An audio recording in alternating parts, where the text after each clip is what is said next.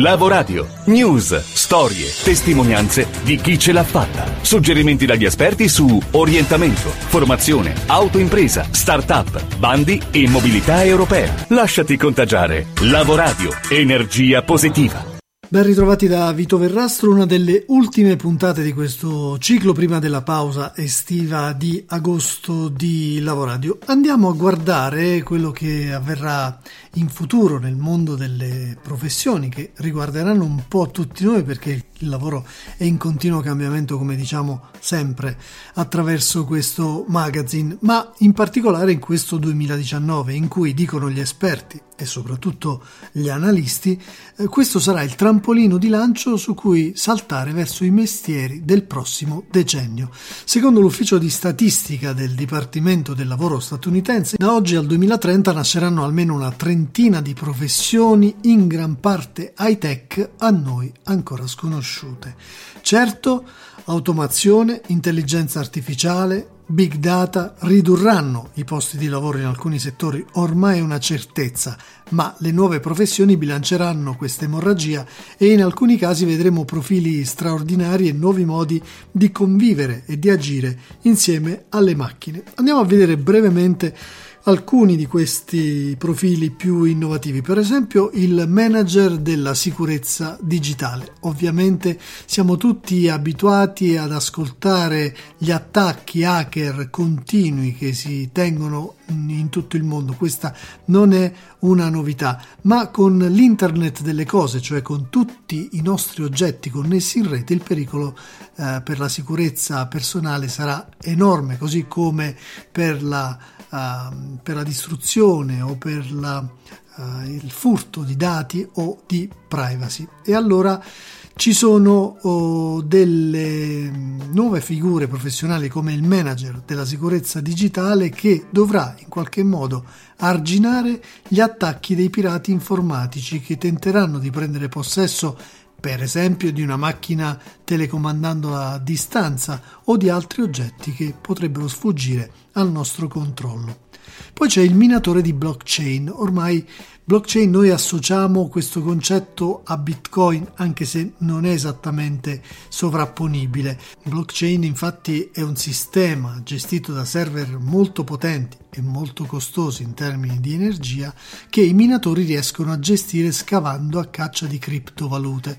E quindi è una professione che ha qualche primo esempio anche qui in Italia, per esempio in provincia di Firenze a Calenzano hanno realizzato una Bitminer Factory che con server anche all'estero gestisce un sistema di criptovalute. Siamo ancora agli inizi, ma questo profilo professionale promette ovviamente buoni guadagni e soprattutto un futuro tutto da inventare, così come quello del psicologo per i cobot. Che significa cobot? Significa collaborative robot, cioè quelli che avranno un'intelligenza artificiale sempre più evoluta e lavoreranno a fianco a fianco con noi, con gli esseri umani, imparando mano a mano dall'esperienza.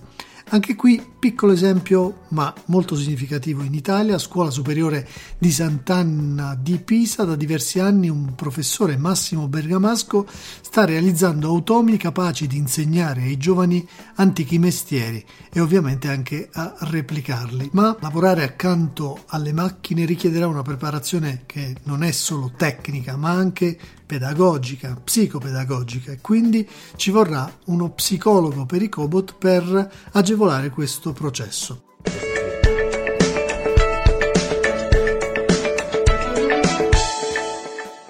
Qui dunque alcune delle nuove professioni che vedremo comparire da qui ai prossimi anni. Continueremo a parlare anche nelle prossime puntate, naturalmente anche da settembre in poi, per prepararci e per allenarci a ciò che verrà, perché essendo nella società della conoscenza e della condivisione, chi prima eh, è in grado di avere, di afferrare, di accaparrare queste informazioni, prima è in grado di avanzare sul mercato del lavoro e prepararsi e magari inserirsi in qualche nicchia molto particolare e molto remunerativa.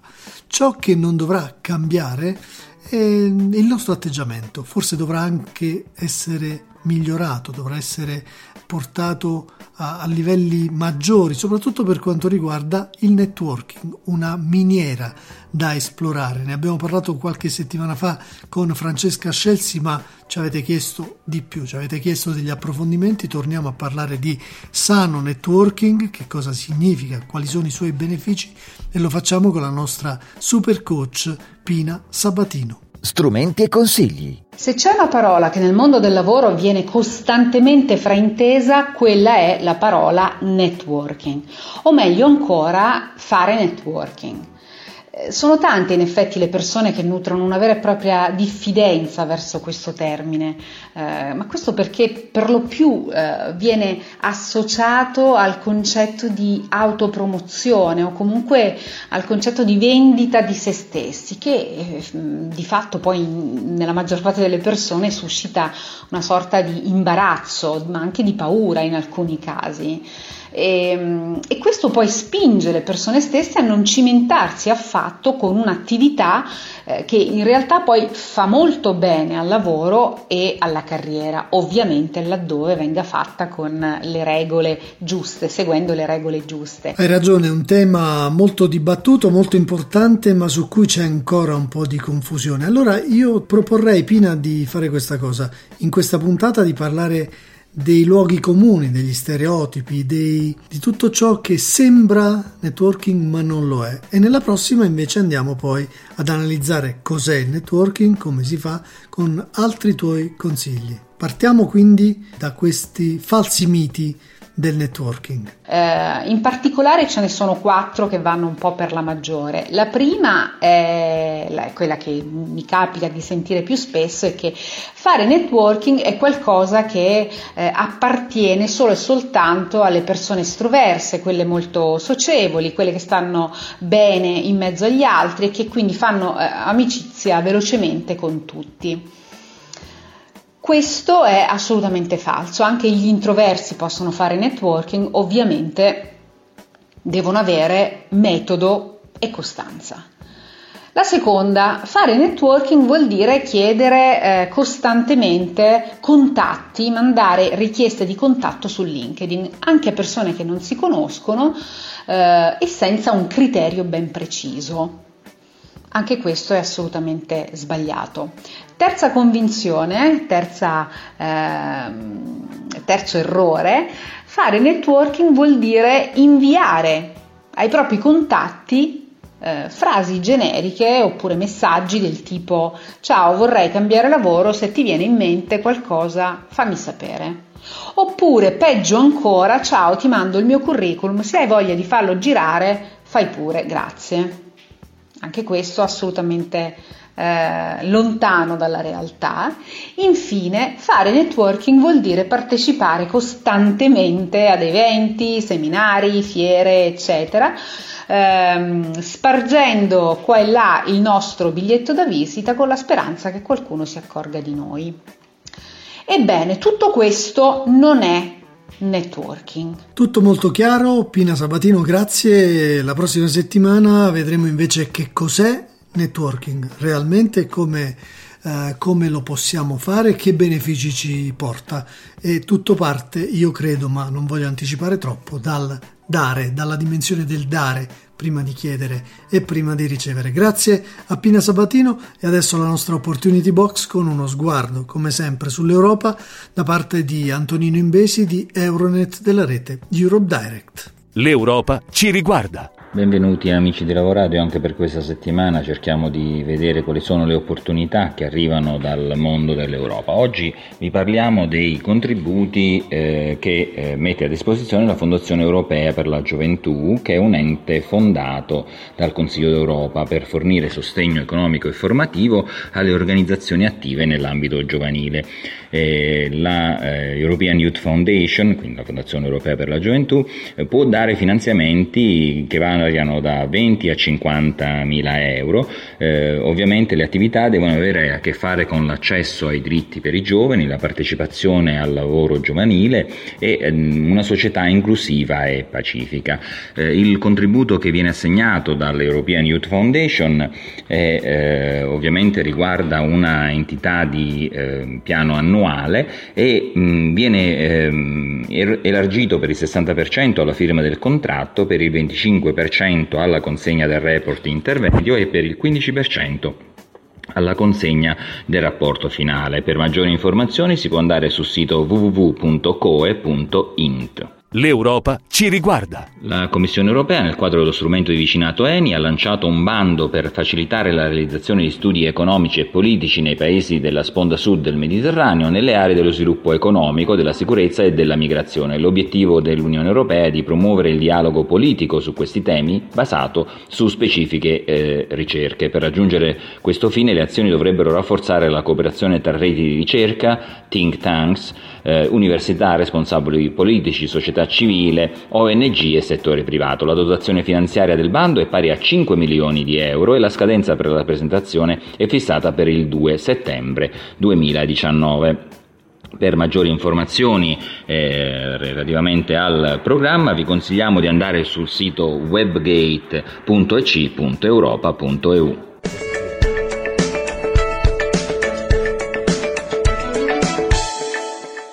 E a proposito di networking, come non partecipare ad eventi che ti mettono in contatto con il mondo dell'innovazione della tecnologia e delle start-up. Parliamo di Heroes Meet in Maratea che ha riavviato la sua macchina organizzativa in vista di settembre 2019 e già in rete uno spot che invita ad acquistare i ticket per la tre giorni di Maratea con le parole di Oscar Farinetti. Ecco lo spot. È un casino intraprendere, ma è la cosa più bella in assoluto.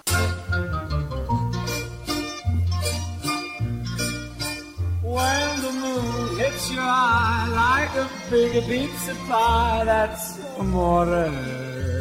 Consideratevi dei privilegiati, totalmente, anche se avete un mucchio di problemi.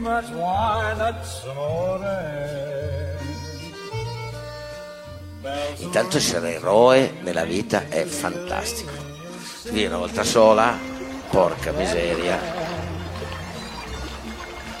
è bellissimo lavorare in proprio, è bellissimo svegliarsi al mattino e decidere cosa devo fare. È un privilegio straordinario.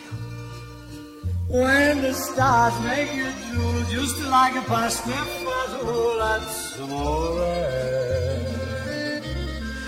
All'inizio costa tanta fatica, ma poi è bellissimo.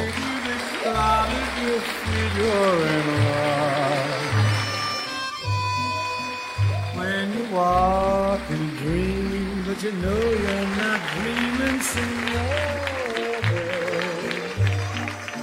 Scusa me I can see back in old Napoli, that's amore.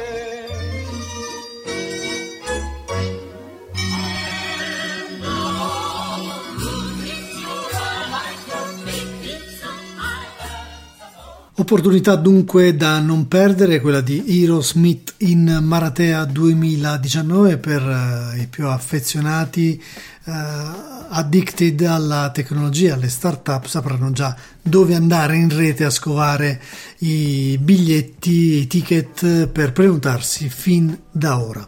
Chiudiamo questa puntata con dei consigli di un personaggio noto, il professor eh, Raffaele Morelli, eh, che ci parla di una situazione molto interessante che riguarda tutti noi, quella di tenerci costantemente in allenamento per provare almeno a restare più giovani. Ma come farlo? Ecco le parole del professor Morelli. Si parla moltissimo del ringiovanire, no? Corriamo dal chirurgo estetico per ringiovanire i volti, ma il cervello? Come ringiovanisce il cervello? Il cervello ha le aree intere della creatività. Sono loro che ci rigenerano. Come si stimolano queste aree? Immaginando, chiudete gli occhi, fate come i bambini. Chiudete gli occhi e immaginate, rompendo gli schemi della mentalità, la ripetizione, le abitudini, queste invecchiano il cervello. Il fare le cose con le mani, Quando facciamo le cose con le mani, impastiamo, quando disegniamo, dipingiamo, in quel momento nel cervello si spengono i pensieri. Il miglior ringiovanente del cervello è fare cose con le mani e spegnere i pensieri. Tutte le volte che siamo nell'ambito creativo, noi stiamo attivando le aree più antiche del cervello. Lì ci sono gli ormoni, lì ci sono le sostanze che creano il nostro corpo, lì ci sono le endorfine, la serotonina, sono sostanze del buon umore. Quindi il ringiovanire viene dal fare cose senza i pensieri. Quando c'è un problema, continuare a pensarci e ripensarci invecchia il cervello. Quando hai subito una ferita e continui a pensarci, e quando ci pensi con rabbia, come quando ci sono i rancori, sono persone che dopo anni di separazione sono ancora lì rancorose a pensare al dolore che hanno provato e a pensare all'odio che hanno dentro. Ecco, tutto questo fa emettere al cervello sostanze chimiche che lo invecchiano e che lo fanno star male. Noi invece dobbiamo tutti i giorni fare qualcosa di creativo. L'avventura è un ringiovanente del cervello. Quando fai la strada di casa, ogni tanto cambia strada, non fa la solita strada. Eh, cerca di più le cose nuove eh, le sorprese che piacciono così tanto ai bambini ringiovaniscono il cervello, quindi più novità e meno abitudini.